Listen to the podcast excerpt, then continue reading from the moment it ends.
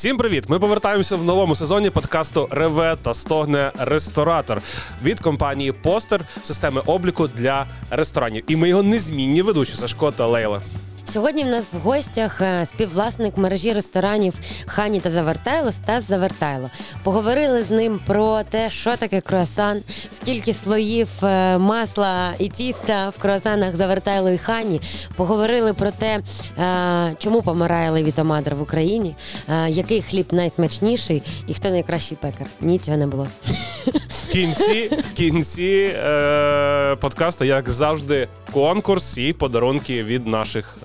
Тому е, будьте активними, пишіть коментарі, ставте вподобайки і підписуйтесь на наш канал. Почуємося. Ми починаємо новий сезон. Це перший подкаст е, нового сезону, і вже е, по традиції, яка склалася за два сезони, розпочинає сезон Завертайло. Сьогодні, е, сьогодні е, Стас у нас в гостях, який не додивився подкаст е, Ані. Ані до кінця. І, але я думаю, що за рік сталося дуже багато чого цікавого в Завертайло і взагалі там на ресторанному ринку, про що сьогодні поговоримо. Е, Для того, щоб почати, просимо наших гостей два слова про себе сказати. От Аню розповіла, розповідала, чим вона займається в Завертайло, а чим Стас займається в Завертайло. Е, Я Стас, Завертайло. Е, Це твоє справжнє прізвище. Це провокативне питання. Але насправді, так, да, це справжнє моє прізвище. Да. Е, е, Я співвласник разом з дружиною сімейного бізнесу заклади Хані та Завертайло. Е, Займаюсь в нашому бізнесі напрямком, типу, якби операційним управлінням. Тобто, якби, умовно кажучи, останнє е,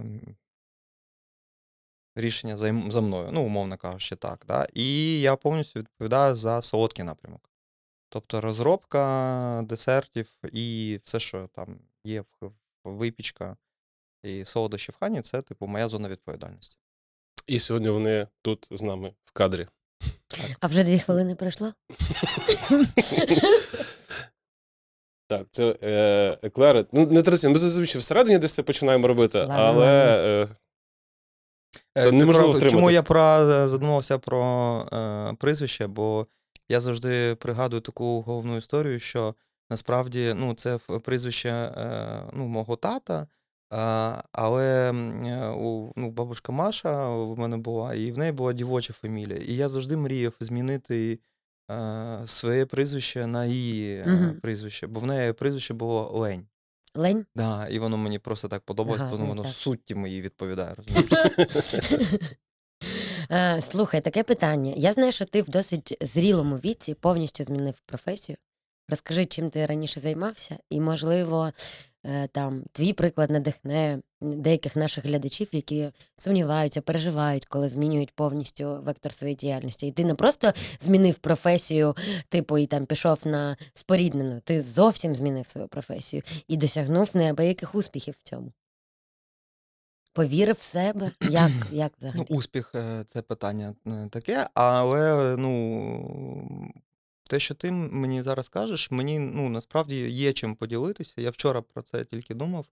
І, е, можливо, є суть, е, сенс капнути ще трошки глибше. Да?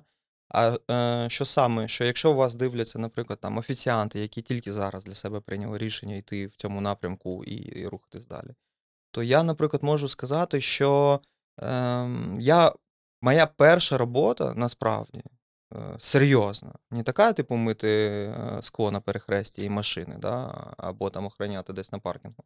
А така, яка вже була більш-менш відповідальна і цікава для мене, я працював промоутером. Угу. На вулицях це була перша рекламна акція, що взагалі пива Чернігівська. Потрібно було там е, е, до людей на вулицях приставати і запрошувати їх е, пити пиво, дегустувати. І для людей це був якийсь ну, просто жах, що щось безкоштовне на вулицях, а це то було там, там рахуйте, більше 20 років тому назад. Ось. І чому я це кажу е, про класним прикладом? Бо насправді ем, мій досвід роботи промоутером навчив мені самому головному це комунікації. Комунікації з різними людьми. специфічними, неспецифічними. Е, Потім я приймав участь е, в рекламних акціях там дуже дорогих брендів, більш е, там ем, технологічних, там, там навіть рекламував колись пральні засоби. Порошок Дося. У нас була така жовта уніформа, ми вдвох стояли на ринку в Дніпрі, на центральному, і там кричали порошки Дося, підходьте, беріть. Ну, це просто там було. І контингент був дуже цікавий. Тобто від е, якихось там е, бабусік, е, да, а до якихось там серйозних людей. Однаково всі використовують праль- пральні засоби. І це був класний досвід.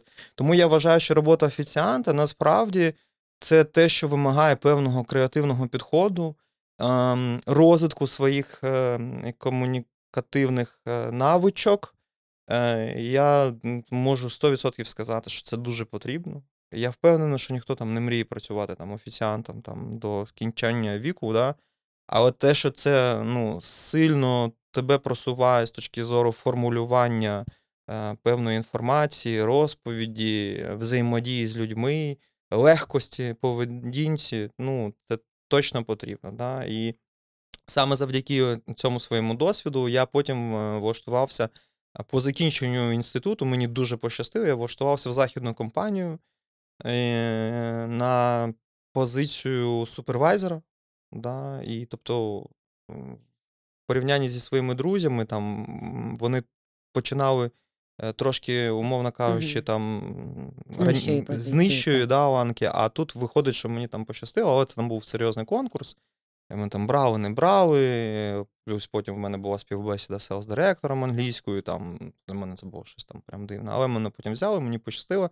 І я попрацював 7 років в західній компанії. Це була табачна компанія е, GTI, е, сигарети там Winston Camel, да. І це там, умовно кажучи, там найкращий мій менеджерський досвід. Його я там отримав е, більше всього.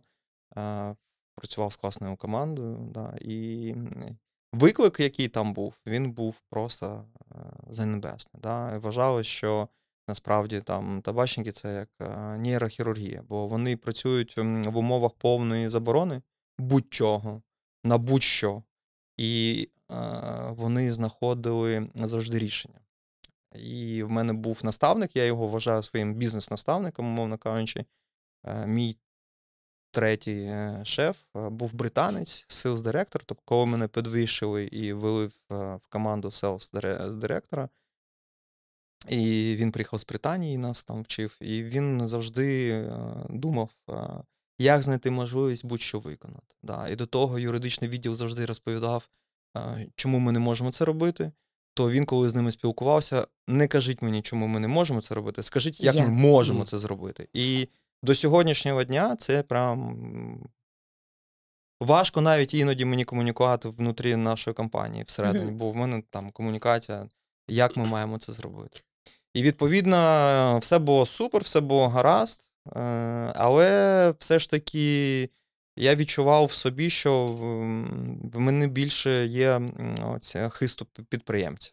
Ну, завжди. Тобто з дитинства я завжди там намагався щось організувати, побудувати. І там і дійсно е, я був предводителем е, мийників вікон на перехресті. Ми мили вікна. І я побудував його таким чином, що ми купували спеціальний засоб. Ну, якщо всі мили просто там тряпками, то ми спеціальним засобом, там секунда УВ какая-то була пена. І я розробив тоді ще таку штуку, що завжди в тебе тут попереду має бути чистий рушник. Обов'язково чистий рушник, бо все брудне має бути позаду. І люди, коли під'їжджають, вони не бачать е, брудну річ, а бачать тільки чисту штуку.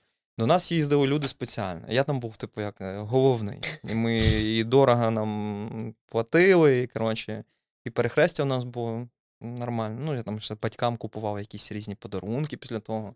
Ну, це було там. Так, і от ти топ-менеджер великої західної компанії, отримуєш, мабуть, е, зарплату в доларах чи в євро, чи в фунтах стерлінгів. Як? Ні, е, компанія, оскільки це український Гривні платять. ем, ринок, то всі отримували зарплатню в, в гривнях. Е, Цікавий в мене є досвід, що е, зарплатню ти отримував завжди грос. Мгм. Да?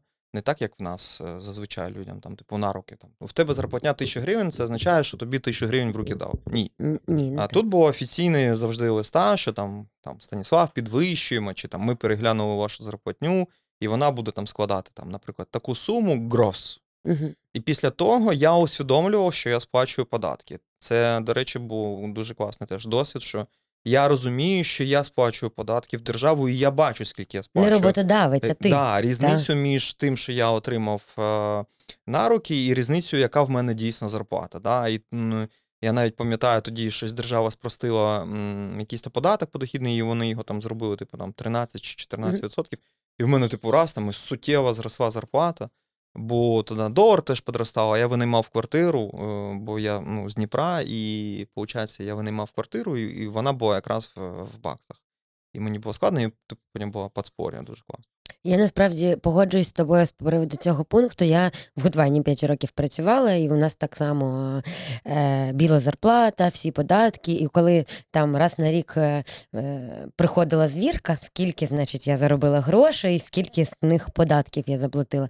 Я робила отакенні очі і думала, це я, тільки я одна, заплатила стільки грошей в бюджет. І мені здається, якщо б в нас країна реально вся працювала там в білу і отримали би всі зарплати і розуміли, скільки податків вони в е, бюджет сплачують, то громадянська позиція в нас взагалі б це питання не стояло.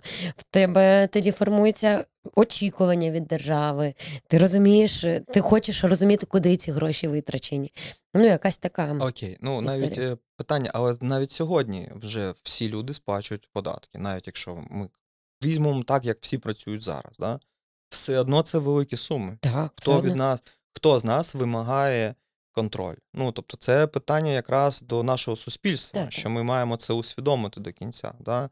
Е, Я особисто можу сказати, що я там не бачу в своїх працівників, що вони прям чітко розуміють, що вони тепер за свої податки можуть щось вимагати. Але можливо, це моя хибна уява. Да? Але ну, тобто, я пам'ятаю, як я там було зі мною в досвіді західної компанії, да? що це було прям виховано в мені. Мгм. От. І Але от, повертаючись до головного моменту, що е, те, що я сказав, що просто е, це відчуття підприємництва в мені е, завжди вирувало. Да? І, і я не хотів просто, щоб ну, і поєднувати ту роботу і ту роботу, да? бо я не можу так викладатись е, і там, і там. І, ем, а ще я дуже завжди обожнював каву. Ну, от прям завжди. Я був маленький, я варив е, батькам е, моку. Ну, тобто, в нас була така радянська кавоварка, і я варив там каву. Ну, тобто, я її обожнював з дитинства. І тут, е, якби Аня там працювала, і мені зацікавив напрямок, типу, вендінгових кавових автоматів. Да. Бо я сам їх іми користувався сам, але всюди була супер несмачна кава. Прям супер несмачна кава. І в нас там вдалося отримати одну локацію, і ми так е, заради такого певного експерименту або фану встановили перший кавовий автомат, і, і він прям там, вистрілив. Да. Вистрілив, і поруч були інші, але наш працював і згодом притягнув всі продажі. Але там е, головною характеристикою саме була суперякість. Тобто, мені здається, що ми, мабуть, що самі перші в Києві почали з вендингових автоматів, е, автоматів наливати справжній еспресо. Тобто людина отримувала чашечку, а там водичка була на, там, на дні. Да? Не так, що там зазвичай відро розбавленої жижі, а там прям на дні, але там була така крема італійської, рабусти, справжні, туди цукорку, і ти відчуваєш смак, тебе штирі. Ну, і прямо, ну. От. І, і люди деякі ну, не розуміли, але оскільки я е, особисто обслуговував ці автомати, от, і я от стояв, прям людям пояснював: от дивіться, ось кава, ось як це виглядає, ось вода, ось вона з молею, ось ви отримуєте цей напій. Куштуйте, пробуйте, пробуйте. Дуже багато саме от такої штуки е, було в мене, що я там стояв, там, скільки там коштує кава в автоматі, але я витрачав, витрачав час, і воно так, коротше, пішло, пішло.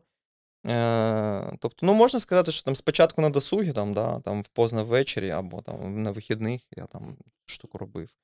І ми потім вирішили ще раз проекспериментувати. І докупили ще декілька автоматів, і воно якби пішло добре. Плюс е, в мене на роботі там складались, складалось певним чином такі історії, що я був бунтівник, і в нас змінився шеф, який супер не поважав людей.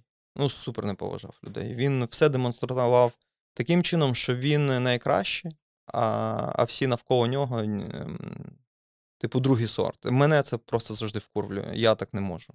І в мене був з ним якби відкритий кро- конт, контри, да. я ніколи не мовчав. Ну, всі знали мою історію, що я, типу, завжди буду казати правду. І до сьогоднішнього дня навіть там мені там часто ну, всі кажуть, типу, та, та промовчи краще, не, не, вже не кажи нічого. Але я не можу, бо ну, так не має бути. І я там прям робився. Я відчув в той момент, що я втратив е, бажання е, більше працювати на цю компанію, викладатись. Бо до того я там, умовно кажучи, там жив своєю роботою, людьми, командою. В мене була команда щось на кшталт 180 людей по всій Україні. Да, і, ну, тобто, було, типу, добре, але я відчув, що я більше вже не хочу з ними бути разом, і тому ми так якби спокійно розійшлися, сходив в останню відпустку, да, і пішов.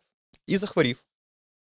Після того захворів дуже сильно, і я це зрозумів, що це було саме із-за е, емоційного такого Виснаження. певного виснаження, да, і що я хвилювався насправді. Я не очікував, да, і тому, е, коли зараз хтось каже, там, типу, я себе погано почуваю, коли змінюю роботу, я тут якраз підтримую людей, що потрібен час адаптування, щоб люди змогли. Да, бо е, ми з ким розмовляли? З Федором Андрієм, він сказав, що зараз це два е, найгірших досвіда працівника: це нова робота і нове відкриття. Все. А якщо це нове відкриття і нова робота разом, то це просто ще просто жах. От. І я пережив такий певний час, що мені було складно важко.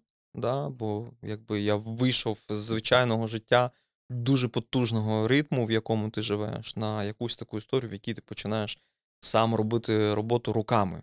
Не головою, а руками саме. Тобто мити ті автомати, обслуговувати, доглядати, налаштовувати, працювати з людьми. Але воно пішло, пішло, пішло поступово.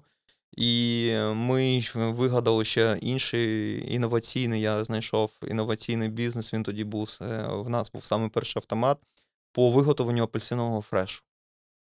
І це була така історія, що ти типу, в автомат закидуєш кошти, і воно там при тобі вичавлює сік, і ти там п'єш. Ми позалізали в, борги, в кредити, банківські, частні, таку історію. Але ну, так от поступово наш бізнес е, рухався. Потім ем, в нас з'явився працівник, який з нами працював 9 років. Ого. 9 років. Да, в нас є дуже багато людей, е, які працюють з нами дуже довго, дуже довго. Тобто, в мене є зараз люди, які працюють більше 10 років, наприклад, ще от з першого бізнесу, з нашого. Ну і так от поступово ми розвинули мережу кавових автоматів, е, вигадали для них назву Nostra, ну, типу, як е, Коза Ностра, Nostra, наша кава. От. І головною відмінністю цих кавових автоматів була висока ціна і інша якість. Все. Мгм. Ну, тобто, і ми не лякались ставати поруч з іншими автоматами. Бо зазвичай, коли ти стаєш, то воно там щось. Ні, ми ставали, і люди згодом розуміли. Я прям бачив, що там хтось там купує в нас там один напій, потім купує в іншому автомату ще на, напій, ну, по, в нас значно дорожче. Але я все так налаштовував самостійно, що в нас була там справжня рекомендована доза там сумішів для виготовлення там шоколаду. Або я сам особисто там налаштовував, щоб був саме там смак. Ми купували, наприклад, ем, там була така історія, це звідти ще почалася історія з інгредієнтами. Тобто ти мог купувати натуральні вершки, сублімовані, сухі, да? або е, растительні, ну, з іншим смаком. Тобто, і там ти отримував смак такої вершкової кави, а там в тебе був присмак також. такий. Тобто ми брали там суперпреміальні продукти. Е, я брав завжди е, на- найдорожчу каву, плюс моє знання як налаштовувати кавовий автомат цей. Ну, тобто я сам розібрався в ньому, як він працює, як там ці кавомолки, прес, всі ці штуки. І постійне обслуговування. Тобто постійно мити, мити, мити, мити, мити, щоб не було там цих жирів. І я думаю, що там десь там 2-3 роки це був головний наш бізнес, який нам е, допоміг е, зібрати там перший якийсь капітал. на відкриття першої кавової точки. Ми потім відкрили вже маленьку кав'ярню в переході, теж вона вже називалась Кофіностр. І, е, тобто, концептуально мені було складно, важко приймати таку історію, але мені було цікаво. Цікавий це був виклик певний, да, тому мені було там не соромно, не страшно. Я думаю, що для багатьох людей, хто працює в західних компаніях чи в якомусь класному впевненому бізнесі, є оцей момент переходу, типу, соромно, не соромно. Ну, типу, Аня надо мною сміялась, в мене було, не знаю, може там 100 кроваток. Коштовних. Тобто я прямо в мене була фіча, це були кроватки. Кожен день я в'язав собі різні кроватки, в мене було декілька костюмів, в мене було бездоганне взуття.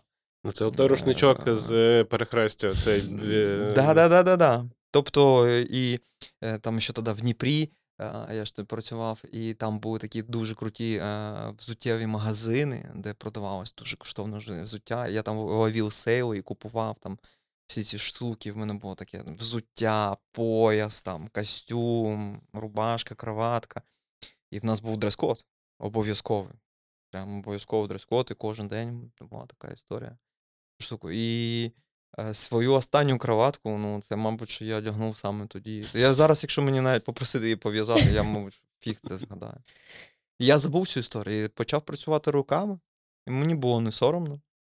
Я відчував, що в мене є мета. І так ми рухались далі, далі, далі, далі, далі. А потім е, ми відкрили суперлегендарну локацію на Подолі, на контрактовій. Це був кіоск Кофіностра, в яку постійно стояла черга величезна. Ми продавали тоді якусь там нереальну кількість чашок кави в день, десь там, типу, тисячу порцій на день. Це було там щось таке, просто ось так. Всі туди приходили дивитись на що воно таке, як воно так працює. Тобто рахували люди, якісь там конкуренти, рахували чеки, е, намагались так заглядати у вікна, як там все, все організовано. Е, З людьми, ну, якби розмовляти, переманювати своїх людей, бо вони не розуміли, в чому подвох. Да? Але все Так, повертаємось до, ну, так і в кофінострі було, повертаємось до кавових автоматів. Якість, е, обладнання. Ну, тобто, ми б тоді перші, хто поставив в кіоски ля Морзоку. Трьохпостову. Це був там, типу, якийсь то там жах. І в нас стояло дві кавомолки Малькьонінг, тому що вони перегрівались і не давали якісного каву. Тобто, у нас було ще штуки такі, а потім ми ще й купили першу в Україні кавомолку із захолодженням конусних ножів. Ну, тобто, у мене була ця штука з обладнанням. Ну, багато хто мене знає, знає, що в мене така, типу, манічка на е, високоякісне обладнання. І тому там в межах е, цього кіоску, коли воно почало працювати, ми там оновили повністю обладнання, оновили меблі. В нас було все там з нержавійки. Ну, тобто, кафельна плітка лежала на, на, на підлозі. Ну, тобто, кондиціонування було в кіоскі, була автономна система живлення водою. Тобто кожен ранок привозили чисту воду, забирали брудну воду, щоб мити було. І потім ще була історія така, що ми виготовляли там смузі. І це були дійсно там класні смузі, вони були за рахунок теж класних інгредієнтів і крутого поєднання, і ем, дорогого, дорогого обладнання. Блендери такі там є класні, які там дійсно робили крем. Да? І е, вони дуже користувались попитом. Ну, Тобто ми постійно, постійно, постійно змінювалися, і це така, мабуть, історія, що ми зі свого бізнесу відсотків, мабуть, що з 20 з 30 е, постійно реінвестуємо. Навіть на сьогодні. Навіть на сьогодні. Тобто іноді є сенс, я сам себе питаю, навіщо я це роблю. Ну, але в мене це як, ну. Ну, як у наркомана, да? Тобто, ну, ти, ти Пристрасть. хочеш, да, ти хочеш, щоб воно було там. Мені здається, що я би все перебудував би зараз. Все, всі заклади перебудував би, цех би перебудував. У мене прямо історія. Я, мені здається, що мені потрібно це от якраз лікувати. Тобто мені постійно хочеться все перебудувати, все змінити, наново перебудувати. Тільки, тільки недавно десь е, е, в одній з інтерв'ю ти розказував, що в- закупляли велике, е, велике в плані ціни е, обладнання, е, високотехнологічне. І, ну, зна, звідти я так і знаю про тебе, про твою пристрасть до е, класного обладнання. От. І ти тоді, тоді вже сказав, бо ми, ми купили обладнання, замовили таке, яке використовується на е, масштабних підприємствах, які покривають потреби там цілої країни, може навіть і не тільки, коли працюють на об'ємі. Е, і, власне, якби е, там от пройшов час, тоді ви не мали таких об'ємів взагалі, і ти там просто як пешен е, вкладав це. Е, і наскільки воно дало цей результат, е, от наскільки от обладнання, така пристрасть, дає от приріст в результаті потім відвідуваності, повернення гостей і е, клієнтів, замовлень і так далі. Ефективність. Ну, е, тут все дуже, якщо чесно, просто. Мабуть, що краще всього провести аналогію з машиною. Да? Тобто, умовно кажучи, там. е, Моя перша машина була Москвіч від батька, який він мені подарував. 4112, я зараз можу закритими очима змінити стартер. Просто капець. Да? Е, І е, цей Москвіч так само проїжджає кілометр, як і зараз сучасний якийсь там BMW, Mercedes, Audi, все що завгодно. І то, і то кілометр. За відстанню вони однакові абсолютно. Да? Але якість, з якою ти подорожуєш, це зовсім інша історія. І тут саме це обладнання, воно дає нам е, якраз оцей якісний чинник, бо воно інакше працює, інакше себе поводить. Да? І тому я якби до сьогоднішнього дня вважаю, що ну, потрібно трошечки більше інвестувати в цю історію, але з розумінням все ж таки. Не просто, як якщо ти десь знайшов гроші від інвестора і ляпнув туди пару мільйонів, і воно потім нікому не потрібно. Да? Угу. Ну, треба усвідомлювати, навіщо ти це робиш. Тому, е, да, я адепт такого, щоб інвестувати, і воно нам дає певне заділ. Да? І тому, коли от ми перший свій заклад відкривали е, на Подолі, да, коли взагалі не було ніякого досвіду, ніякого, я все одно дуже сильно намагався розібратися, а що, а як, для чого воно працює, ну, як воно буде потім. Да? І я завжди читаю інструкцію до обладнання. Да, у нас така є історія там е, з родинного, що Аня ніколи не, не читає інструкції. Там постійно щось там з обладнанням в неї там не працює. І я її іноді там прошу е, читати вслух мені інструкцію. Такі у нас, да. Вважати сексуальні ігри, читати інструкцію. От. Е, і ми досліджуємо, тому навіть в першому закладі в нас було супер класне сразу вже обладнання. Але в мене вже був трошки все ж таки досвід з обладнанням з Кофеностра, бо там кавове обладнання, кавомолки, блендери, холодильне обладнання, холодильні столи. Тобто я вже трошки плюс-мінус усвідомлював. Ну, але ти ж міг просто цього не робити. Тобто ти міг там базово, ну там ж автоматизовано плюс-мінус, натиснув кнопку, там задача сервіс промити і все, і так далі. Але ж, як ти кажеш, ти взяв, розібрався, як воно працює, підкручував постійно так, щоб ця доза була постійно одна і та сама, щоб якість трималася одна і та сама постійно. Напевно, тут якби як, як підвисновок е, один з цієї всієї історії, це читати інструкцію і розбиратися, для чого ти робиш, е, здійснюєш ті чи інші кроки.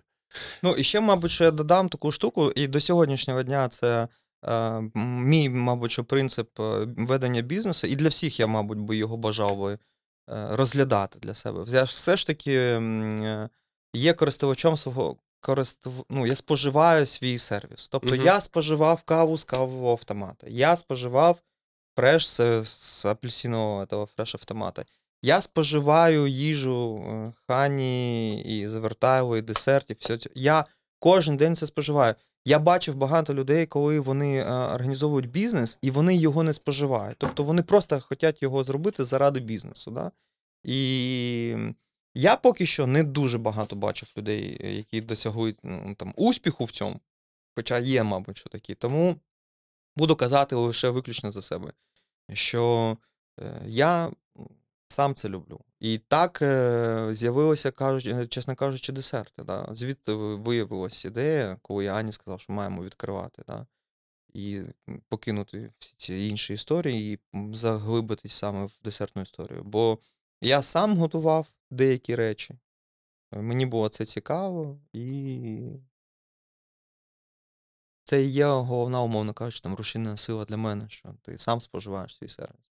Тому, якщо ви любите, там, умовно кажучи, тайську їжу, то треба відкривати не кондитерську, а треба відкривати все ж таки е, якісь тайські А який у вас ключовий продукт компанії? Ну, бо ви робите все. Ви готуєте сніданки, Ну, все це нічого. основне меню, еклери, десерти. У вас дуже смачне морозиво, випічка, і зараз ви качаєте тему з хлібом. Але це все, умовно кажучи, все одно напрямок єдиний, якби кондитерський для мене. Ну, от хліб, мабуть, що і круасани. Це, типу, як болонжері, більше як випічка, да? але все одно те- це, як умовно кажучи, як напрямок один. Солодкий все ж таки. Е, тому я не можу сказати, виділити, що в нас, який головний там прям продукт. Да? Бо зараз і їжа дуже класно піднялась, там супер потужна, да? і напої, які ми там готуємо людям з собою. Там. Тобто я не можу виділити. І просто їжа в нас вже була з самого першого дня. Ми чітко для себе зрозуміли, що коли ми відкривали хані, що ми не хочемо відкрити виключно кондитерську без їжі. Я не повірив в цю концепцію. Хоча тоді е, це була дуже популярна історія. Еклер де Жені в Парижі, вони там розвивалися. Але головне, да, щось смішне, що я не був в Парижі, в Парижі до відкриття хані взагалі. Тобто я перший раз відвідав Париж е, вже після, мабуть, що там, на другий е, рік існування хані. Бо мене просто там ем, вбивало те, що там приходили якісь там суперексперти і каже, а ви були в Парижі? А вони не як в Парижі. Я кажу, ні, не був. А, а от в Парижі Макрон, Макрон. І я, ну, якби, звісно, що я поїхав, да, подивитися. І для мене це було, якщо чесно, в якихось моментах е, розчарування, в, яких момен... в якихось моментах супер надихання. Да? Тобто, в цілому мене Париж надихає. Да? Але коли ми створювали свою першу от, кондитерську як концепцію, ми чомусь розглядали е, кондитерську карет. Ну, от я її так знайшов в інтернеті, мені чомусь здавалося, що от все має бути як там.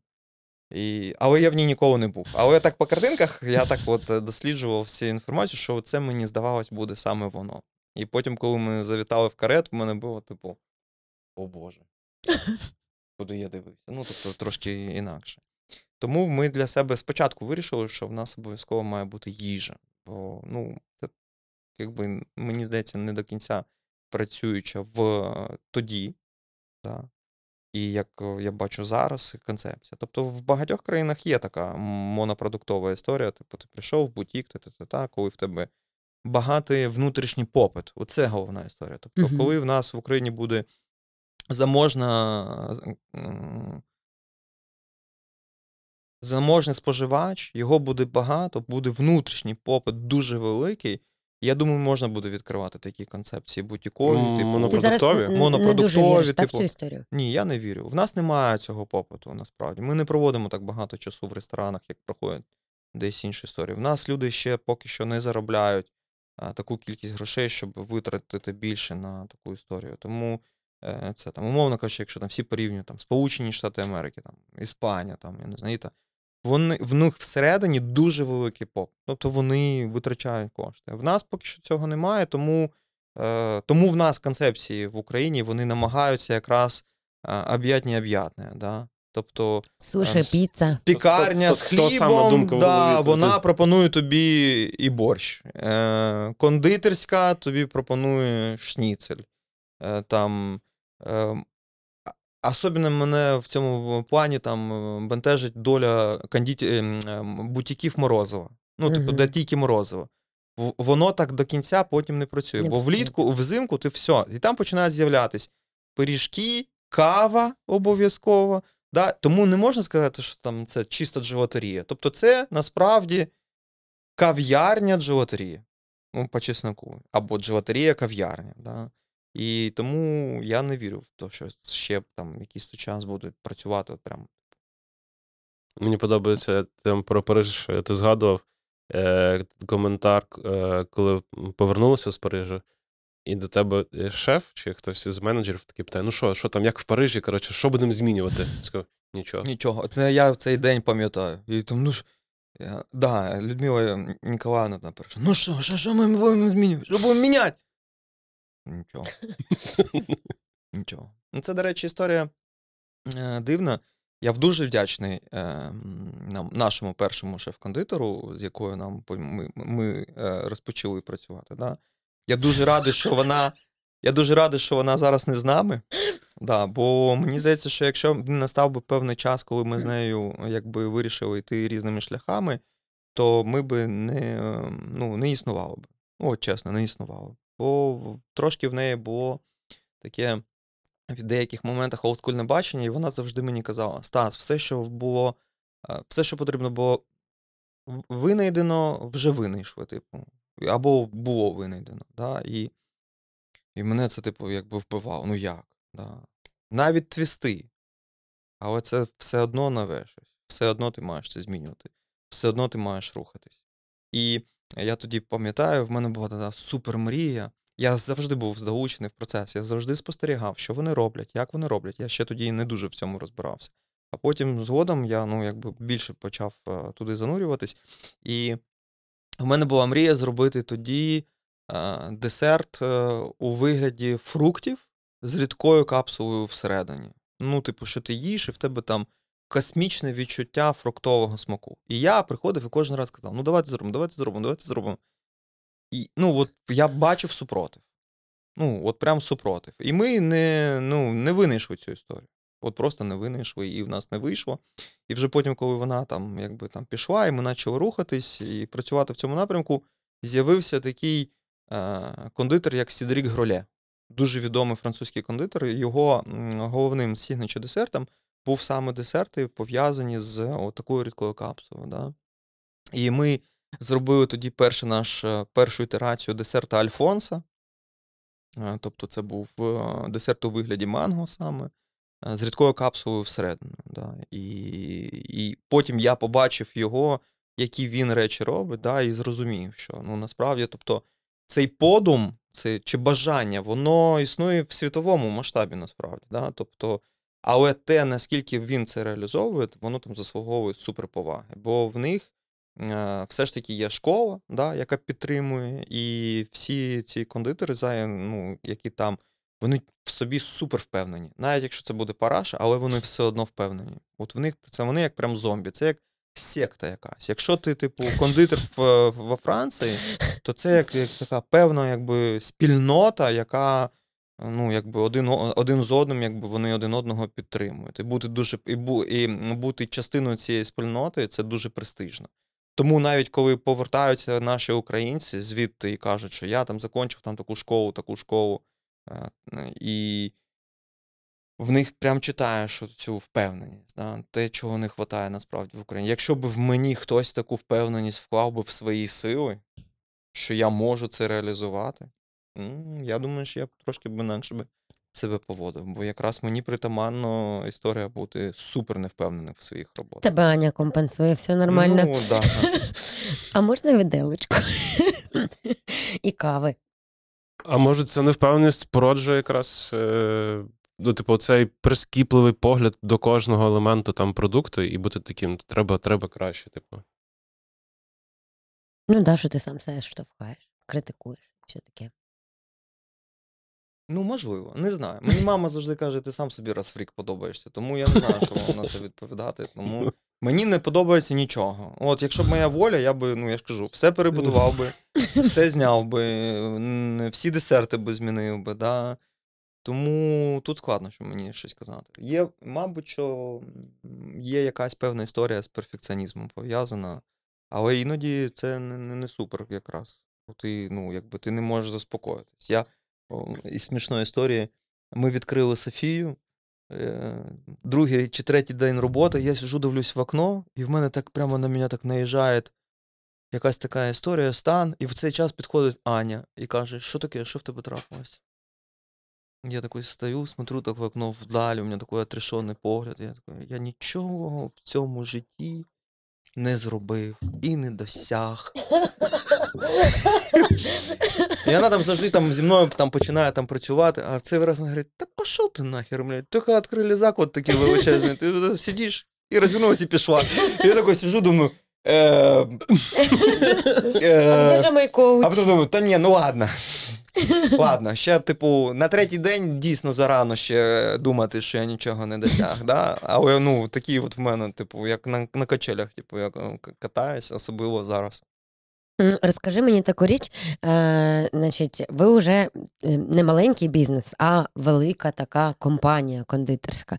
І те, що там з чим мені було складно в моєму досвіді, коли я працювала на компанію, що від ідеї до реалізації проходило дуже багато часу. Тобто, умовно, коли мені приходила ідея, і потім, коли я вже бачила результат, могло пройти там три місяці, шість місяців.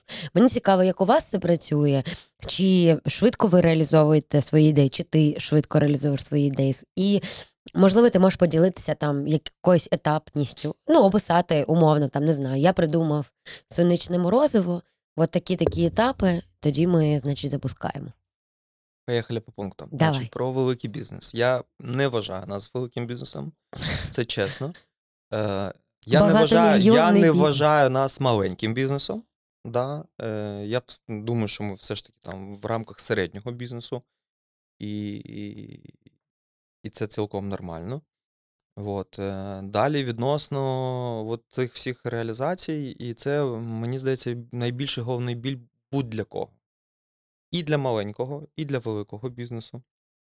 Тому що, от якщо повернутися те, що я сказав, що Сідорік Гролєв винайшов десерти, да, і ми там винайшли. Тобто, насправді, коли десь з'являється ідея в когось з нас, вона з'являється десь ще. Я вірю в цю історію. От прям вірю.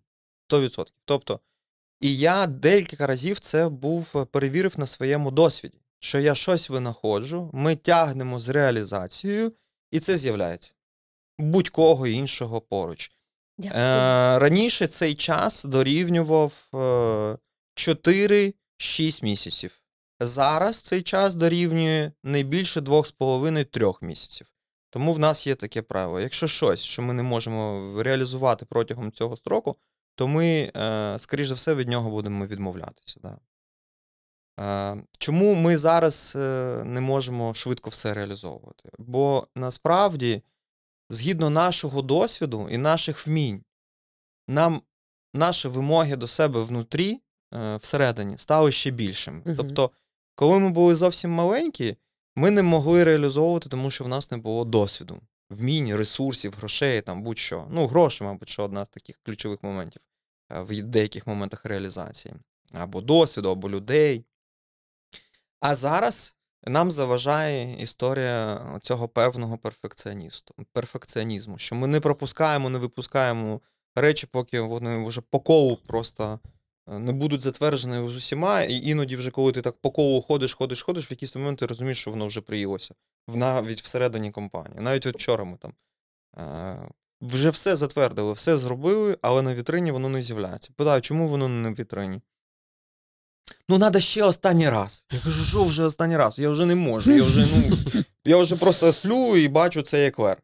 Ну ні, от ще треба останній раз. І от так в команді навіть підхід. І тому мені іноді здається, що якраз ми як такий Ні, собі. ну і одразу треба попит забезпечити. У вас дуже великий попит. Ну, це да, це є така Ну, історія. тобі у людей там, коли да, люди щось нове коштують, то вони намагаються це там зробити. Ми іноді не можемо це виконати, да, цей повний об'єм. Але це завжди така практика, насправді. І це нормально. Мені здається, що люди трошки довж- е, повинні, повинні трошки до цього звикнути. Що іноді якісь речі, які ти робиш руками, їх не може бути сразу як ну, наштамповано мільйон. Тобто іноді вони можуть закінчуватись. В нас просто в компанії, ну, часто в гостей е, дуже там великі очікування, що типу воно там є. Ну ні, у нас воно ми маємо там попрацювати з цим, пристрілятись, там, зробити це якісно. Так у нас була з каштаном. Ми там їх знайшли, винайшли, а Ось потім, вони а потім тиждень не могли просто їх зробити. Бо там ну така супер е, кропітка робота ручна. Тобто він кожен там руками робиться, і ти його. Яке б ти там обладнання собі не купив, ти його тупо не можеш зробити, тому що це там роблять руками. Да, обладнання виконує інші функції, але в цілому. Нічого, що я їм. Ні, давай, давай. Ну насправді тут історія така, що е, Розкажи, що бажано, щоб е, температура десертів все ж таки була на рівні там 10-12, 7 гра- 7-12 градусів. Мгм. Да? Погано, що вони там, умовно кажучи, стоять і трошки втрачають температуру. Ось. Але в цілому ну, бажано їх споживати холодними, бо насправді під температуру під'є- підбираються смаки. Угу. Тобто Я це з курсів ти молодого маєш пам'ятаю. орієнтуватись, да, на яку температуру, і яка буде температура подачі цього десерту. І важливо його саме е, на цій температурі і самому дегустувати, і самому розробляти. Те саме, як і з морозивом. Тобто є різні температури подачі і різні рецептури. Тобто один і той самий смак морозива буде різний за рецептурою, за те, що буде різна температура подачі. Все. Ти зараз їш наш оновлений Дуже смачний, там так багато да. ванілі. Ми його переглянули. Тобто, в нас був типу незмінний десерт, який існував ще з першого дня відкриття, і він був просто чизкейк. Ну, от як, не ну, як у всіх з Філадельфії. Але в цей раз ми вирішили просто піти трошки далі. Прибрали звідти все реально зайве. Збільшили кількість, умовно кажучи, Філадельфії. Е, Я не знаю чому, але я чомусь ніде ну, небагато разів бачив, а може і не бачив в своєму досвіді, щоб чизкейк був з ваніллю справжньою. Ну, чомусь якось, Дорого. Ти знаєш, скільки ваніль коштує? звісно, знаю. Я Ну каштан. ладно, можеш спробувати. Дякую. От, е, і ми просто зробили його з ваніллю і оновили зовнішнє оформлення. І тобто він зараз просто виглядає якось так дуже прикольно, дуже класно, але він більше смакує мені. Бо він став такий більш такий е, чуві, як ну, смуз, такий тягнучий, він так обволокує, ти, ти не можеш е, збавитись від цієї Філадельфії, яка в тебе там все тебе там якби обробляє тобі всі рецептори. Друзі, маємо для вас гарну новину. Нещодавно компанія Постер запустила нову послугу Постер QR. Меню, оплати і відгуки все за одним QR-кодом. Постер QR повністю синхронізується з системою Постер, і відповідно будь-які зміни в меню одразу ж відображатимуться в електронному меню. А ще. Компанія Постер за свій рахунок друкує наліпки на столи, і ви просто отримуєте посилку, ліпите, а гості сканують. Сьогодні замовили наліпки, завтра вже гості сканують QR. Добре, давай проговоримо трошечки про хліб. Е, нагальне питання в сотень тисяч підписників. Де, на, Тво- де найкращий хліб? Та ні, ну, де, най- ну де найкращий хліб? А ну де? Е, Ну, як найкращий хліб за, За твоєю виробом чи оцінкою. за м, словами лю- людей, які його виготовляють? За твоєю е, суб'єктивною оцінкою. Е, Я особисто Так. н- не хочу давати свої оцінки, бо я вважаю, що це неправильно. Е, Особисто я купую хліб Так, е, в Bakehouse і, так, е, в спельті, так. Е, в Honey. Ну, умовно, Супер. да, в Honey. Ні, я хотіла дуже просте е, лю- людське питання задати. Я не Е. хочу просто ця історія з найкращим мене завжди лякає. Воно не може бути найкраще. Вообще, мені здається, що будь-що це все ж таки більше до мистецтва, і мистецтво буде різне. Воно не буде. Я, я б такий би ще б заборонив би в цілому використовувати слово найкраще. Мені це не подобається. Да? Порівнювати не І є зараз сучасні е, пекарі, які там, типу, кажуть, що типу там найкращі. Ну, блін, ні, не найкраще ти. От ти не найкраще. Ти може е, е, вирости, що будеш робити дійсно класні вироби, і... але ти будеш один з людей, які роблять дійсно класний продукт. Да? І це класно бути, от як ти ще кажу, секта кондитерів. Е, да? е, Частиною цієї секти. От частиною секти, от це круто. От Якщо Мгм. всі разом рухаються, це класна історія. Да? Як я там десь там читав типу таке дослідження, що дітей з України, з Британії провели експерименти. Там була задача, типу, побудувати одну велику вежу е, з кубіків. Да? І в одній була типу група британців тільки, а інша була британців і більша частина українців. Ну і британці побудували, українці ні. Чому? Бо що зробилось? Британці об'єднались, порадились і почали разом будувати цю вежу. А українці що? Кожен набрав собі окремо ті штуки і почав, ну, типу, зі своїм знанням будувати окремі вежі. Да? І їм цих кубиків вистачало там, виключно там, на фундамент. Да?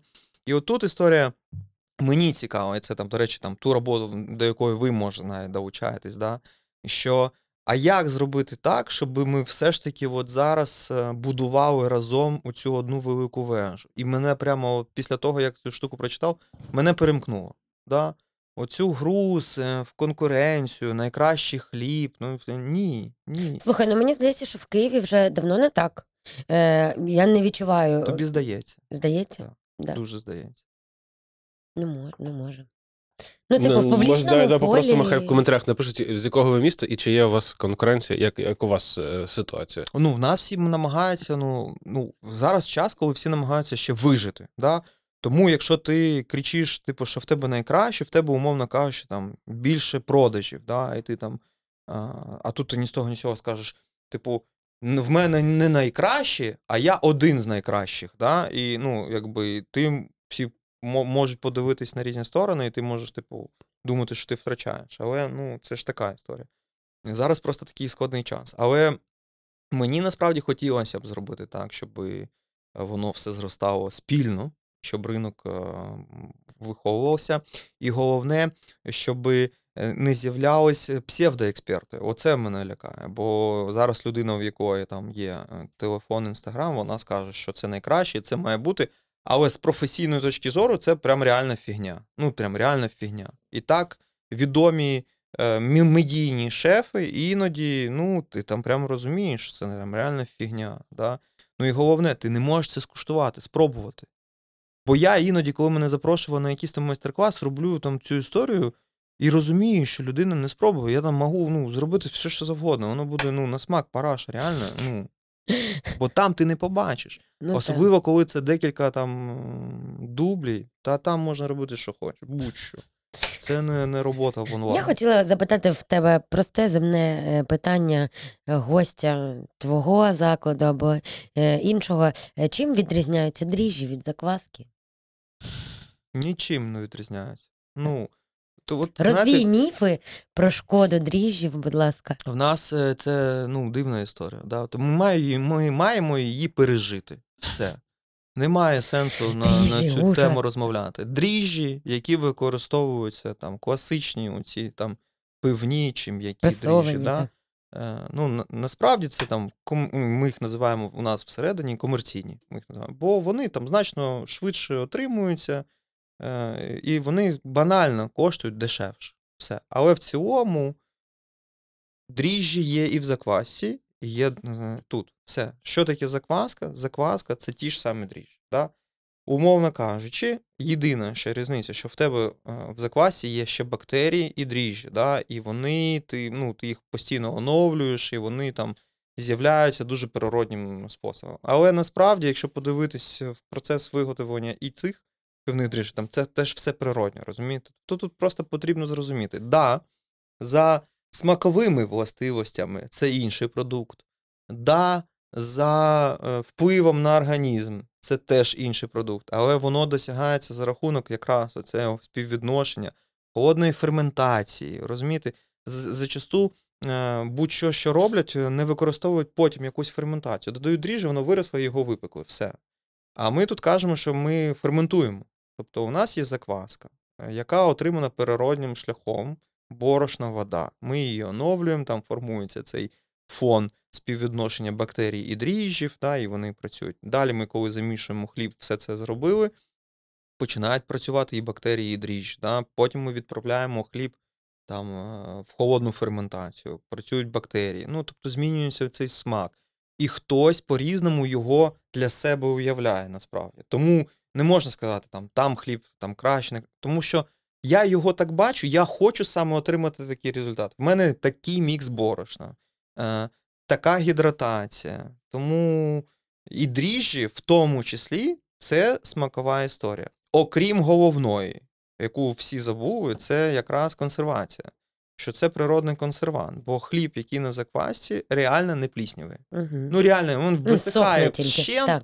Як каміння стає, да? але не пліснявий. І це от головна історія, що насправді це є якби природній такий консервант. І тому закваска для мене особисто краще, в першу чергу, за того, що вона дозволяє тобі хліб е, зберігати е, довший час. Те, що в ній реально є інші е, властивості для організму, і він більш корисніший. Ну, мені здається, що це теж все ж таки доведено. Да? Але в цілому самі дріжджі, як такий самий продукт, мене не лякають. Добре. І ви не лякайтесь. Просто з, з дріжджами м, е, просто значно швидше працювати. Да?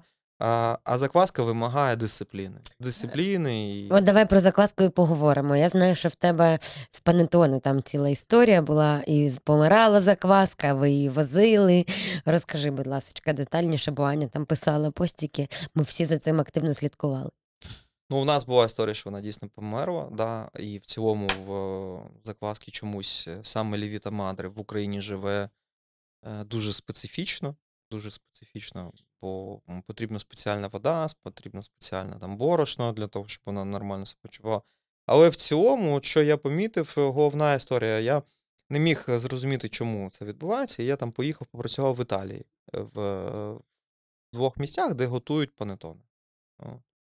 Так от принципова історія, що там навіть на півдні, да, север, пів, північ, Північ. північ, на півночі Італії все одно значно тепліше, ніж у нас, наприклад, в Києві. Значно тепліше умови роботи. І Лівіта Мадре просто закваска, яка потребує просто іншу там, е, температуру. В нас вона помирала тупо із-за холода. Вона просто замерзала. У нас італійць потім приїжджав к нам на виробництво. Він завжди ходив і казав, Боже, тут можна здохнути, тут у вас так холодно. І він заходив в кімнату, де в нас готують круасани, він її називав панік рум. Бо там контрольована температура 17 градусів. Він заходив, так. казав, ви що, прикалуєтесь, як тут можна жити? А люди роблять там круасани, да? а ми наоборот, то ти заходиш, там, фух, тобі хорошо, комфортна температура. Тобто вона помирала банально із-за холода. Так і скільки команда поїла панетоне перед тим, як ви зробили хорошу партію? Та ну там багато, але ж там історія в нас в тім, що в нас там взагалі нічого не виходило. Там, там навіть була інша історія. І там вже не в заквасці була е, річ. А, там, я якось розповім смішну історію. Наберусь е, так без сил, розкажу. Так Але... же ж. ж. Ні, ну насправді, щоб е, как би, всі розуміли, що ну, в нас немає спільноти, яка би один одного підтримувала і всі між собою радилися. Але була історія в тім, що насправді е, в нас не виходили панетони і за яєць, Угу, і за жовтків. угу. І е, в жовтках була певна речовина, яка вбивала і дріжджі, і бактерії. Але я з цим намагався боротись, бо ну, якби, мені здавалося, що щось в нас не так, да, і ми там. А потім випадково е, мені там е, ми поділилися інформацією, і у людей теж така штука повторилась. І виявилось, що це просто там така загальна проблема для того, щоб отримати. То, ну, але викинули ми там в цьому сезоні десь там під 160 кг тіста. Дуже багато, дуже багато. Я там приїхав, сказав, Знаючи та, я щас все зроблю, там, це. Кілограма тіста на панетоне мені боляче. Дуже дорого. Я взагалі в цілому порахував е, цей проект, і я можу сказати, це фігня. Панетоне це збитковий проект. От в рамках нашої компанії Панетоне збитковий проект. От якщо там все порахувати з інвестиціями в обладнання, яке потребую, з робочим часом, з всіма цими історіями, навчаннями, та-та-та-та-та, на сьогоднішній день ми навіть не в нуль вийшли. Ну і головне це ціна. Ну, реальна ціна. Тобто супервелика собівартість е, якісного продукту. І... Ну і ціна у вас була теж дуже висока.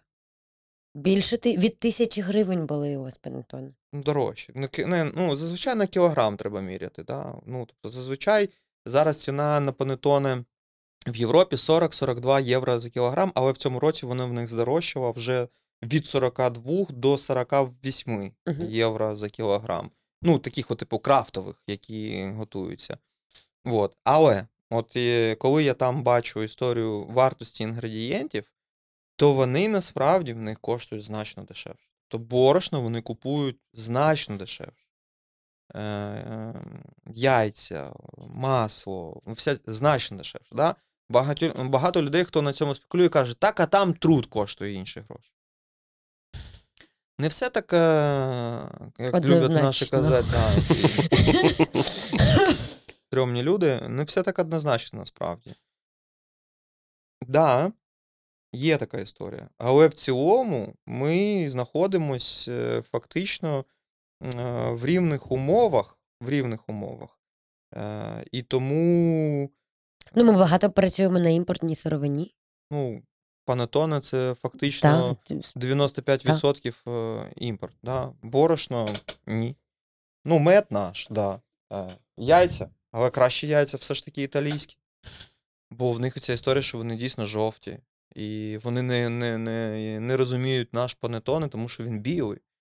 Надо мною Александр сміявся постійно. Він казав, він дивився на ці жовтки і казав: My friend is not yellow, is not yellow. Але вони, блін, я не розумів, що як так виходить. А коли я попрацював в Італії в різних містах, місцях, і я побачив, коли використовують звичайні жовті жовтки, а коли використовують преміальні жовті жовтки. І я, ну, зрозум... я приїхав додому. І дивлюсь на наші жовтки, і у мене в голові this is not yellow. Ну просто ну, вони, вони в нас не жовті. Жовтки в Україні не жовті, вони білі. Тупо білі в порівнянні там з ці- там, харчування і бета-каротин, який там, ну по-різному, як вони там це додають, воно додає дійсно іншого кольору. І воно не має ну, смаку, бо в нас іноді там підфарбовують е, куркумою, наприклад, да? Але воно дає смак в будь-якому випадку. Але в цілому імпортні е, інгредієнти, вони ну, при- прикольніші за, я- за якістю. Але, ну, тобто, якщо хтось хоче грати в цю історію з панетоне, то Я не знаю таких ще. є світовий приклад, найкращий, на, на який всі там, наприклад, там дивляться, це Рой Да, зі да, штатів. Да? Що він зробив? Він е, використав крафтовий підхід в індустріальному форматі.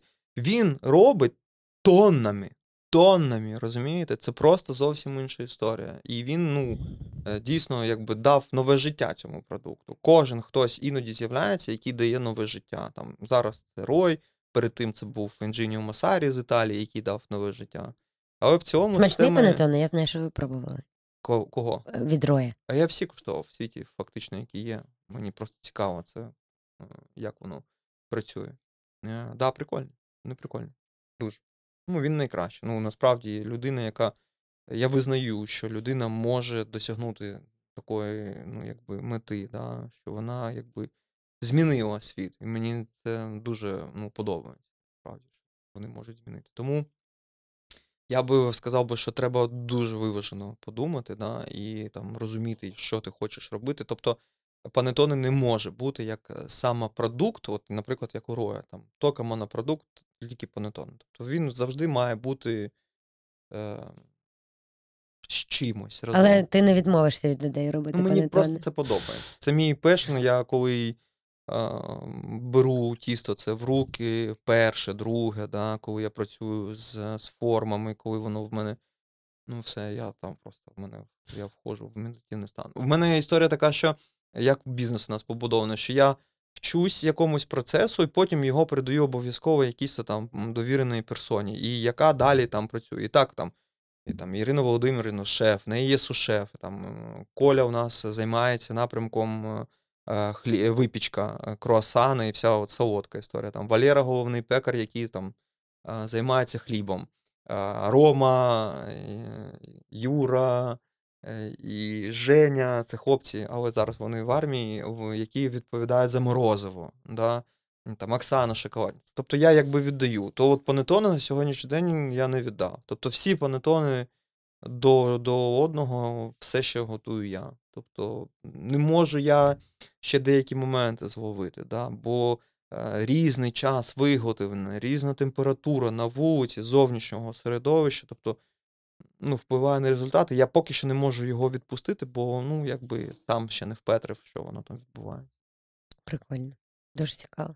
Захопливо. Я сидів, слухався, треба щось питати, напевно. Але я сиджу, слухаю, кайфую. Розказуйте ще щось. Я при- при- Мені подобається про хліб історія, що є ця культура, що вона зараз збільшується, що ну, є такий крафтовий продукт.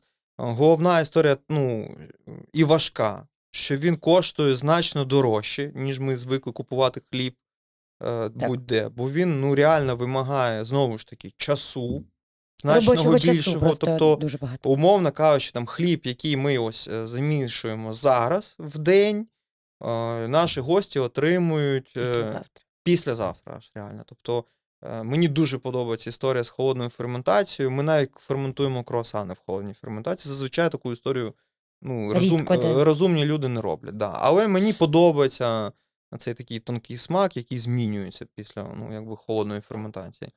От, тобто, це місце зберігання для ферментації, це місце виготовлення. Далі історія в тім, що хліб якісно треба випікати тільки на подовій печі, а подова піч це вона і е, коштує значно дорожче, і багато споживає електроенергії. А зараз з новими тарифами е, електроенергії ми якби вообще якби в паніки будемо, да? І плюс Так все гарно йшло. блекаути, блекаути, ну, Та, подові та. печі дуже важко тягнути. Да? От ми, наприклад, там хліб, який в нас там волонтерський, ми там готували військовим, то це був, ну, яка там закваска? Якби вперед, ну не, ну не можеш, ти не встигаєш просто робити. І ем, е, умовно кажучи, там кількість хліба, яку ти виготовляєш, тобто він коштує дійсно дорожче. Наскільки люди це розуміють, усвідомлюють, я не знаю. Плюс ко всьому культура у нас споживання хліба така, що дійсно його певним чином зберігають, він пліснявий, ми його викидуємо. А тут якби викидувати жалко. Да? Тому я кажу всім завжди і раджу, що якщо ти купив буханку хліба е, на заквасі, і ти бачиш, що ти її не з'їш, то ти можеш її тупо порізати заздалегідь, плівочку і заморозити. Найкращий спосіб зберігання хліба це заморозка. Потрібен тобі шматочок хліба достав, або на повітрі, або там е, в. СВЧ, або хочеш, можеш розігріти. І він смакує бездоганно, з оливковою олією і вперед. Ну, тобто, Це виріжемо на TikTok е, рецепти. Я ще хотів з TikTok, до речі, сказати, ти, це теж те- що мене болить, і е, переживаю, і теж не знаю, що з цим робити. Це якраз про е, експертність, і навіть не в розрізі людей, які займаються справою, ти казав там про медійних шафів, а про людей, які стали аля фуд-блогерами, фуд-експертами. Е, Чому я кажу аля? Бо є фудблогери, яких я поважаю, які займаються дослідженням їжі, там, наприклад, як е, Марія Банько, а, е, Даша Крикунова. От. А є люди, які ходять по закладах за бартер і розказують, що це класний продукт. Е, а ти знаючи, будучи в цьому закладі, це не той продукт, який має відповідати як мінімум назві того продукту. От і, теж якось хотілося б звернути увагу людей на те, на що вони споживають, який контент і на кого підписані. Особливо зараз в форматі тіктоків вони беруть максимально швидку нарізку на хвилину. От тут такий інтер'єр, от є, тут все смачно, типу, тут такий сервіс і все. І, ти- і... Просто в мене є там до одного продукту там питання, і коли там люди називають, що це класний продукт, а по факту так не є. Ну, Це те, що я казав. Псевдоекспертність, да? Е, I'm too old for this shit, ну, якщо чесно, для цієї штуки. Я раніше дуже гостро на це реагував. Зараз е, ну, я прям реально не можу. Я себе не вважаю експертом, якщо чесно. Хоча мені здається, що я їв дуже багато. Я їм дуже багато солодкого. Дуже багато. Морозива, хліба, ну, випічки, десертів. Да? І я себе до сьогоднішнього дня, ну, якщо чесно, не вважаю експертом. А тут люди вважають себе експертами, коли в них там супер якісь поверхневі знання. Да? І от я з дітьми, ми йшли зараз по Львову, і ми з ними якраз е, от це обговорювали. Я кажу, що е, треба думати над тим, щоб насправді е, йшла інформація е, справжня, що ось так має виглядати круасан, чи так має виглядати еклер, ось його характеристики. Або це твіст, і він не має відповідати класичним смакам, і він такий. Або це там, ну, так бачить е, автор, і ми маємо це сприйняти. І от як це зробити, я на сьогоднішній день, на жаль, не маю ну, ніякої відповіді. Бо завтра, завтра приходить будь-який там хлопець чи, дів, чи дівчина і кажуть, все, тут найкраще круасани. І всі такі, типу, о, найкращі то- круасани. І ти такий думаєш, ну ладно, я схожу, подивлюсь на найкращі круасани. Да? Ідеш, і ти розумієш, що тут, ну, якби і деякі Тобі- питання є. Закину. Бо в мене з круасанами, знаєте, сама страшна історія. Най, саме найкращий свій круасан я з'їв в Парижі, в кондитерській Лорена Душині. Але саме найгірший круасан в своєму житті, прям найгірший, це був просто жах. Я з'їв в Парижі, Теж в Парижі. в кондитерській Лорена Душині. Ну, тобто, з різницею в місяць. Але ну, я поїхав, я з'їв, і це був просто жах. Ну, там був просто провал повний. Ну, і я і так потім випала нагода, я повернувся за півтора місяці. Думаю, ні, ну щось не те, я поїду. І я їду знову, приїжджаю. І там просто ідеально. Ну просто. Значить, ти зараз закидаєш, що хтось там каже, в нас найкращий круасан, переманює гостей і все таке. І при цьому ти відкриваєш е, завертайло на в, верхньому місці і, пі, і пишеш е, з точки зору маркетингу, нарешті нормальна випічка. Що це? Взагалі таке? На тобі, алаверди. А, нарешті нормальна випічка. Це е, На моєму районі. Почався біф. Є. Е, Нарешті Я не нормальна ображаюсь, випічка. Ні, все ні, ні, ні, ні, нормально. ні. Це історія, ну яку не ми вигадали. Тобто, це Сьогодні- реальна комунікація людей, ось цих, які якраз кричать, що типу найкращі круасани. І ми просто ну, вирішили ну, цю тему потролити. Да? Але знову ж таки повертаюсь, я насамперед не вважаю, що я можу собі дозволити сказати, що в мене найкращі круасани. Я можу, умовно кажучи, там, вийти на якийсь там аргументований батл, обговорити інгредієнти, обговорити технологію виготовлення, обговорити м- очікування Кількість слоїв. слоїв, ферментації, інгредієнтів, слоїв? інгредієнтів. Е, ти знаєш, останній раз я не дорахувався. Я так зрозумів, чи 9, чи 12 у нас звичайне тісто. Але е, я збився чому? Тому що в нас м, е, декілька виробів є, які різні. Угу. Тобто різня складка, там десь простой тур, там два простих, там один простой, там сложний, і тому вони різні. І товщина різна, і вже там просто ну, як в топці, тому я сам іноді там забуваю. А одне я можу сказати, що е, оскільки в мене історія дуже подобається саме французького, французького такого підходу на сьогоднішній день, і я думаю, що можливо ми це колись там змінимо. В нас найбільша кількість масла в порівнянні з усіма. Ну, прям реально, я це вже розумію. І, можливо, в сучасному ну, якби, житті е, треба трошки зменшити цю кількість. Ну, скільки От. ти чверть кладеш до тіста? Ну ні, я ти знаєш, от я вирішив, що потрібно просто вирахувати все.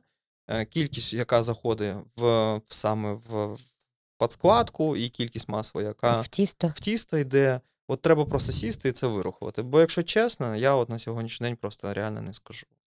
Потрібно вир... При цьому я ти просто- впевнено кажеш, у мене більше за всіх.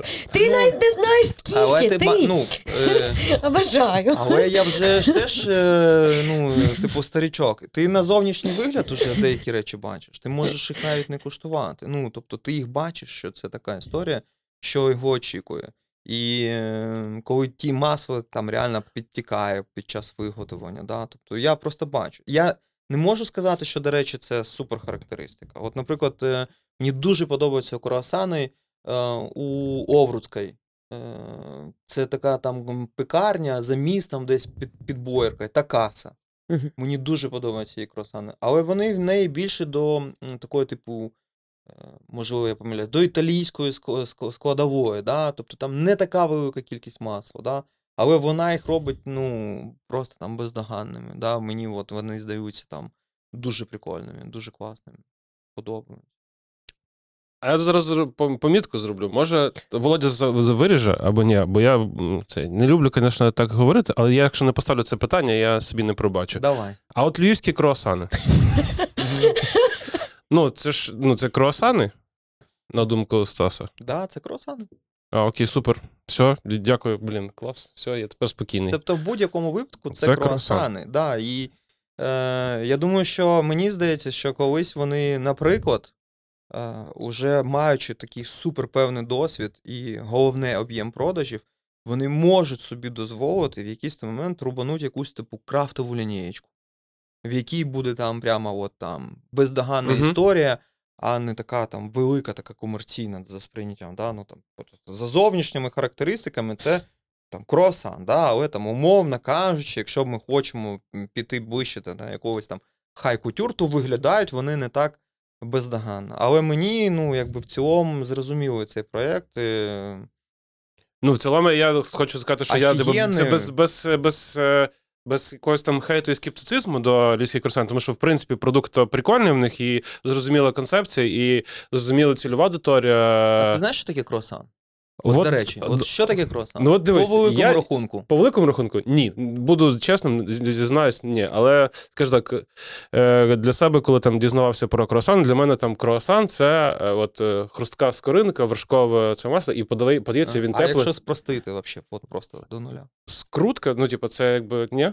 Ні, Ну, насправді тут історія дуже проста. Насправді круасан це тісто посмажене в маслі. В жирі. Окей, просто в жирі. Тобто Мгм. все. Бо ти насваюєш е, тісто, е, жир будь-який. Це може бути вершкове масло, це може бути маргарин, це може бути що насправді. Тому, умовно кажучи, можна зробити веганський круасан. Якщо ти візьмеш оливкову, Гудвайн зробив, бачиш? оливкову олію. Ну, це, це зараз така історія. Оливкова олія, поєднуєш її там разом, наприклад, з кокосовою олією, або з чимось, що там є якась за температурою плавління інший жир. Так само насвоюєш і отримуєш той самий продукт. Тому в цілому це все круасан. Кльово. Все круасан. Це теж виріжемо на TikTok. Е, Освітня хвилинка від Стаса Завертайла, що, е, що таке круасан. Прикольно. Дякую за дуже класні нові знання. Розкажи, е, знаю, що ви дуже ретельно підходите до, виду- до вибору постачальників. З ким працюєте? Можливо, щось рідкісне купуєте, імпортуєте. Слухай, от ти так кажеш мені, знаєш, в мене є такий не суперприємний досвід е- з яйцями, да? то я можу Давай сказати, поговоримо. що е- ну, ти дуже Так я ретельно завдяки працюєш, цьому дуже і працюєш знаю. з постачальниками, ну, як виявилось, навіть цього, мабуть, що недостатньо. Ну, от навіть наші всі історії, які ми працюємо, це цього недостатньо. Треба ще більше. Треба вкладати більше історій в дослідження, бо постачальники насправді не знають, що вони продають. От чому вся проблема, от чому вся історія. Да? Але ми зачастую дійсно, оскільки я часто відвідую якісь там е, виставкові заходи, знаходжу якісь нові інгредієнти, то там я е, в координації там, з найбільшим постачальником е, кондитерських інгредієнтів в Україні, там компанія Best Way Foods, да, Best Way Foods. Ось я під ну, ну мені легко з ними взаємодіяти. Я приходжу і кажу: дивись, це там перспективна історія. Треба спробувати. І вони там привозять, і ми іноді, як перші. Е, м, Маєте На ринку, пріоритет. да, і от там, наприклад, якщо там всі там знають масло Дебік, да, то ми були перші, хто його отримав, і перші, хто з ним співпрацював, і знаємо, як там з ним працював. Вершки, да, або, наприклад, там е, масло будь-яке інше. Да? Ну, але дуже важливу часть все ж таки має ціна, тому ми намагаємося ще домовлятися завжди по ціні. Це дуже важливо. Тому ми шукаємо, знаходимо.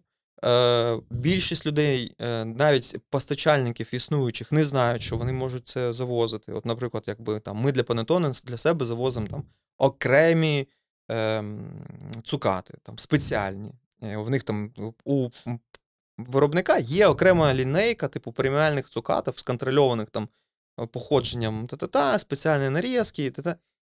Але постачальник возить там цього виробника вже там 15 років. І ми покажемо йому, дай нам цю штуку. Він каже, та ні, такого немає. І він возить там нормальні інші цукати, і все гаразд. А ми приходимо і кажемо: ні, дивись, у цього постачальника є отака лінійка, там привези для нас заздалегідь.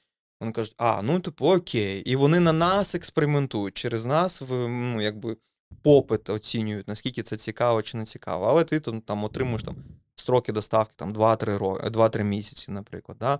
Тому ми намагаємося цю історію зробити, суперконтролювати. Да? От зараз е, вже тепер ми маємо досвід, е, що сертифікати всі можуть йти в задницю.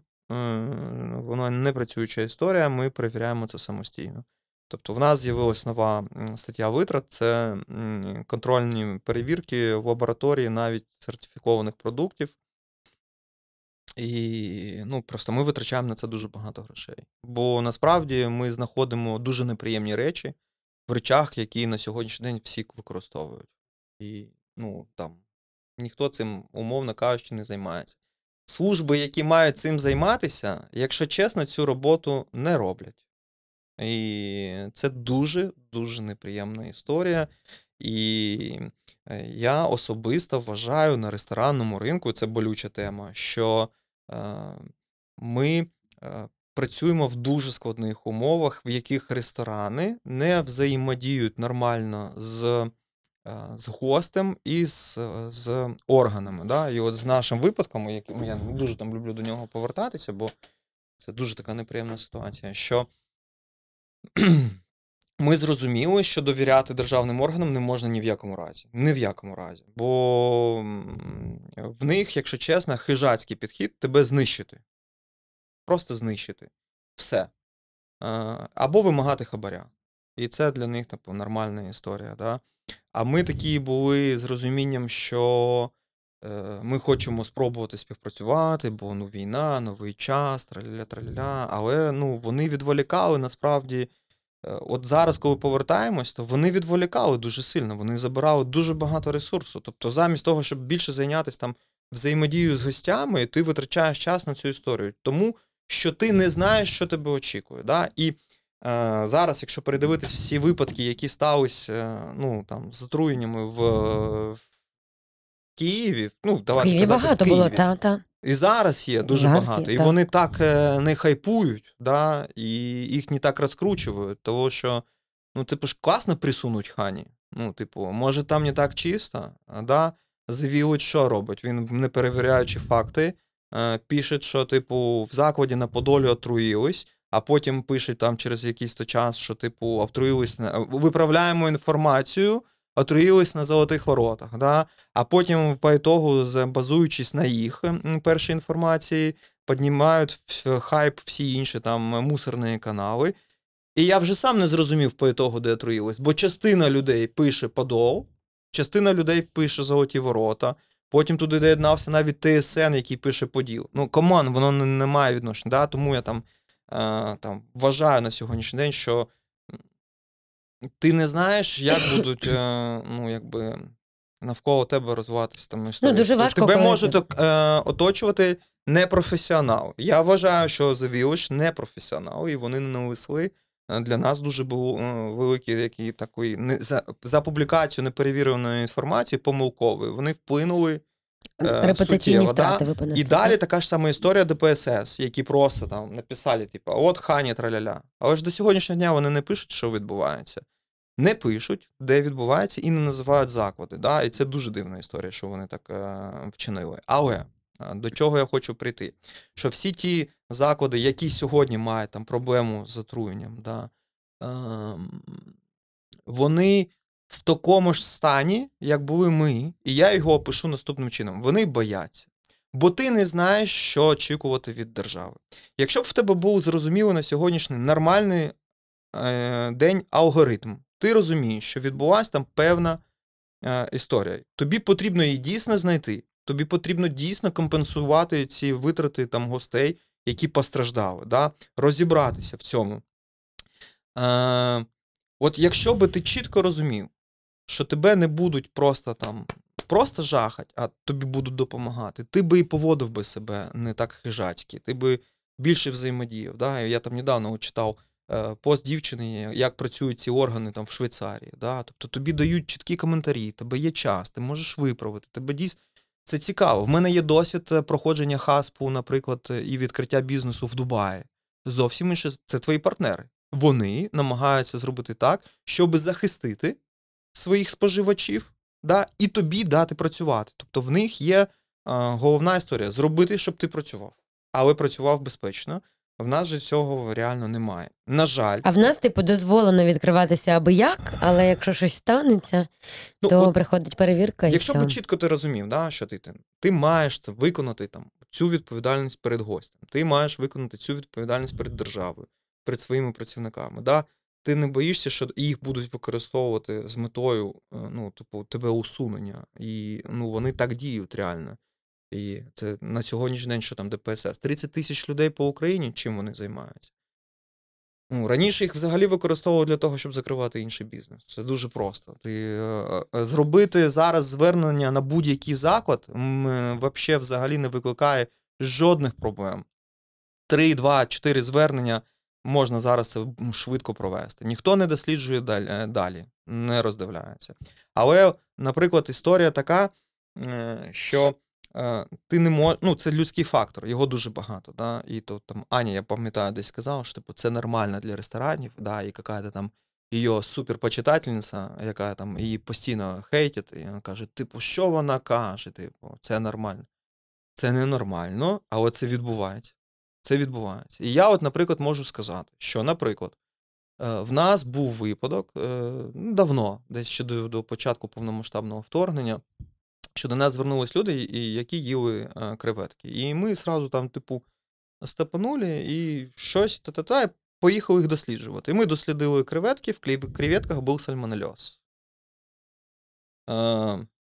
От що далі? От ми знайшли цю ситуацію. У нас є креветки. Е, повернути постачальнику? Ну, можна. А що ти йому скажеш? Чувак, в тебе сальмонельоз? Воу. Да? Е, ми пос- посварились з постачальником, що він таке зробив. Е, в нас є, ем, типу, Сертифікати. сертифікати. Фігня. Ну, розказати, де вони їх беруть, ці сертифікати. Ми, але ми були дуже якби, здивовані да, цією поведінкою. Куди я мав піти? Ну, теоретично, я мав би піти в Держпотребслужбу, сказати, чуваки, є така історія, це треба дослідити. Вилучити бо, партію, ну, ви звісно. маєте це виконувати. Ні, ні, це відбулося. Але ми знайшли цю історію, що в них є. І що ми зробили? Ну, ми там е, воно, воно не набрало ніяких обертів, бо це ну прям нові партія заходить, воно попадає, і, в перший же раз, і е, це продукція, яка не така суперпопулярна, бо креветки це там, ну, якби не так, що прям всі подряд їх їдять. Да? І ми сразу зупинили. Тобто там воно загасло там дві людини чи три. Ну, от все просто. І ми після того, ну, якби, вирішили, що тепер ж треба ж якби, типу, відновити роботу з креветками. І ми перевірили все, що було на ринку, із постачальників. І що я можу сказати, що там з 10 постачальників, да, чи зразків, 7 були заражені. Тупо заражені, і там був сальмонельоз. І ну, і, ну, как би, це рішається. Дуже Тому на сьогоднішній день там креветки за замовченням ми перевіряємо окремо. Але мені там ніхто не пояснював, чувак, ти маєш ще яйця перевіряти обов'язково. Будь-якому випадку маєш ну, добре, Бог з тими, з тими яйцями. Все, давай закінчимо. Ні, просто що насправді це історія така, що е, я не знаю, що потрібно зробити, щоб побудувати ці нові відносини, щоб вони змінились. Але я кажу ким? бізнесу, З, який е, є з державою? державою, да, що ви не захищені, що вас можуть е, закрити, зачинити. Е, іноді м, без е, основань, іноді з основаннями, але е, скористуються цією історією ну, для того, щоб отримати або Може, собі. якесь ресторанне звернення зробити. Аня ж Казаченка, глава, є такий комітет, з'явився нещодавно. Національна рада. Національна ресторанна асоціація. Слушай, їх так. стільки асоціацій, що реально, якби я вже якби. Ну, можна ж звернення зробити Куди? до держави, до? ДПСС. Хай дадуть, е, пер- ну, типу, потрібні, зрозумілі інструкції, вимоги до Вони ресторанів. використовують інформацію з радянських часів. Come on.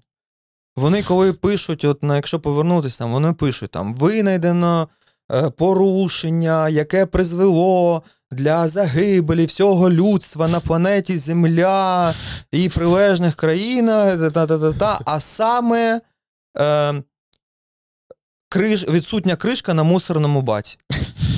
Ну, тобто, вони використовують звичайну казу, ніхто ж не дочитує, бо ти читаєш першу історію. Я коли читав перший раз, в мене просто там духа ж захватило. А там раз внизу, там, типу, мусорний бак, потім ти читаєш там, і всі ді- діти в утробі матерей, та-та-та-та. Психрометр. Психрометр ви. е, Фігня, яка вимірює, вимірює вологість е, в холодильній камері. І що? Ну, тобто відсутність цього психрометра, але в нас немає жодного обладнання в Україні, хто може виправити вологість. Ніхто не використовує таке обладнання, його просто не існує. Тобто ми міряємо заради, заради чого? Щоб просто поміряти. І тобто, якщо перевірити, наприклад, там от всі порушення, які в нас вони знайшли, якщо в цілому вони взагалі не мають відношення до того отруєння, яке б теоретично могло бути, да? Або, наприклад, е, там останні випадки, які вони познаходили в інших закладах е, десь, що вони там кажуть, там, типу, сальмонельоз. Але вони не досліджують, який. Бо насправді все вони називають сальмонельозом. Але тільки певний його, якщо розкривати там глибше, досліджувати, не можна сказати з 100% впевненістю, що це там провина, наприклад, там е, ресторана чи щось такого, з якогось там закладу. Тобто це історія насправді, що ми всі не захищені. Бізнес не захищений. І тому То давай з цим е, щось я робити. раджу всім, ну, нехай це буде прямо супер порада з цього е, подкасту, що ви маєте працювати з юристами. Да? Тобто е, взаємоди... взаємодіяти з людьми, які б там могли там, умовно кажучи, постраждати, це якби безумовно потрібно. Да? І витрачати бажано, бажано час якраз на них, але захистити себе е, юристами. Да? Бо ми спочатку були, типу, не захищені юристами, ми хотіли максимально бути відвертими, взаємодіяти. Да? Але в якийсь момент ми зрозуміли, що ми витрачаємо свій час не на людей, а на те, щоб от, ну, іми займатися. І тому ми залучили юристів і, посвят... і, і вивільнившися час, який в нас з'явився, якраз був напра- цілеспрямований на людей. Тому не треба навіть думати собі в своїй голові, що є сенс вести якийсь певний діалог. Тільки через юристів, чи тільки через адвокатів. Або, якщо у вас інша думка, і ви готові давати хабарі, які вам запропонують, да, то тоді, ну, тоді поводьтесь, Блін, ну, ти як ви думаєш, що. Взагалі нема сенсу взаємодіяти з державою. Намагатися, не знаю, змінити законодавчу базу, виходити на зв'язок з тими ж там перевіряючими органами. Ну хтось там має це зрушити. Хто? Їх просто мають просто реально прибрати. І все. І та, там історія, яку потрібно побудувати просто наново. Точка. Все. Вони мають просто бути ліквідовані. І все. Ну добре, конкурс. Я, я хотів сказати, що я відчуваю в Лелі цю енергію. Е, І от е, завершиться історія. Ну, передаш комусь в руки правління Києвом волонтерським. І піду розбиратися з, з ДПСС. державою.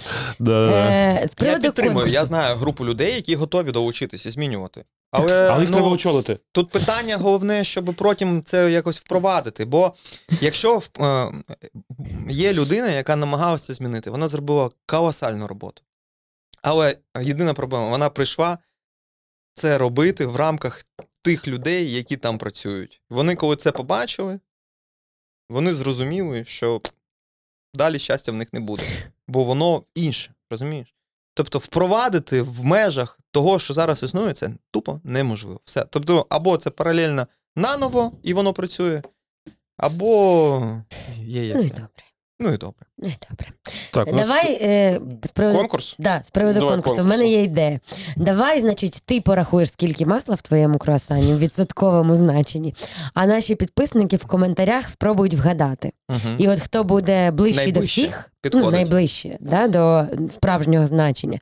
Тому ти подаруєш е, ну, набор круасановий. У вас там є е, великі такі набори, асортимент круасанів. Домовились. Підходить? Підходить, да. Супер. Цікаво. Вгадуємо, скільки, скільки масла, а круасани завертали в хані одна рецептура? Да. Ми А, е, вирішили е, якби не розділяти цю історію. Ну, все супер. Об'єднали. Будемо тепер всі знати, скільки відсотків масла. В круасанах завертали.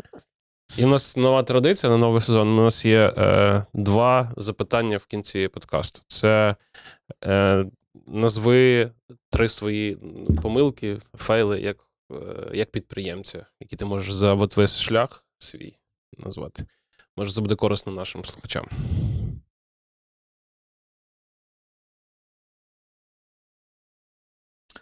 У мене просто трильярд.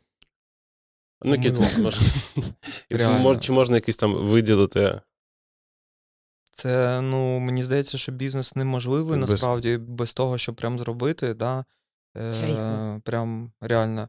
Я можу сказати, що, мабуть, щось таких о, ну, головних помилок моїх підприємницьких ем, це була е, відкриття е, типу місць в не, в, не, в не дуже добрих локаціях. Да? Тобто, в нас є досвід, ми відкрили там, типу, е, колись, типу, мона кондитерську, виключно тільки екверною в глобусі. Да? Але Е, просто там це було, ну, це, це непогана локація, це непоганий проєкт, але от, ну, співвідношення, і воно там не дало нічого.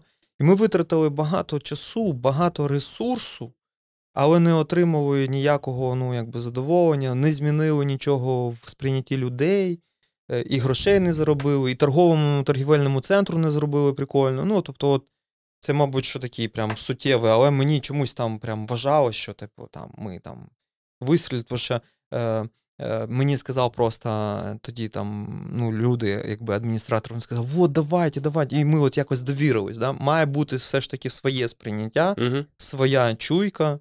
Е, от. е, Це така історія. Перша, мабуть, е, важка. Друга, от згадав, історія в тім, що ми підписали договір в приміщення для відкриття нового закладу, ну, для відкриття хані, але там був супер поганий комерційний договір. Він прям весь виглядав з подвохами, да, але нам так кортіло взяти це приміщення от будь-якою ціною. Е, що виявилось, що після двох місяців нас попросили. От така історія. І ми потім ще е, рік повертали свої гроші е, з цього проєкту, і його не запустили. І ми навіть тоді зі Славою Балбеком зробили навіть вже там перші риси ну, дизайну. Ну, тобто, якби все було класно.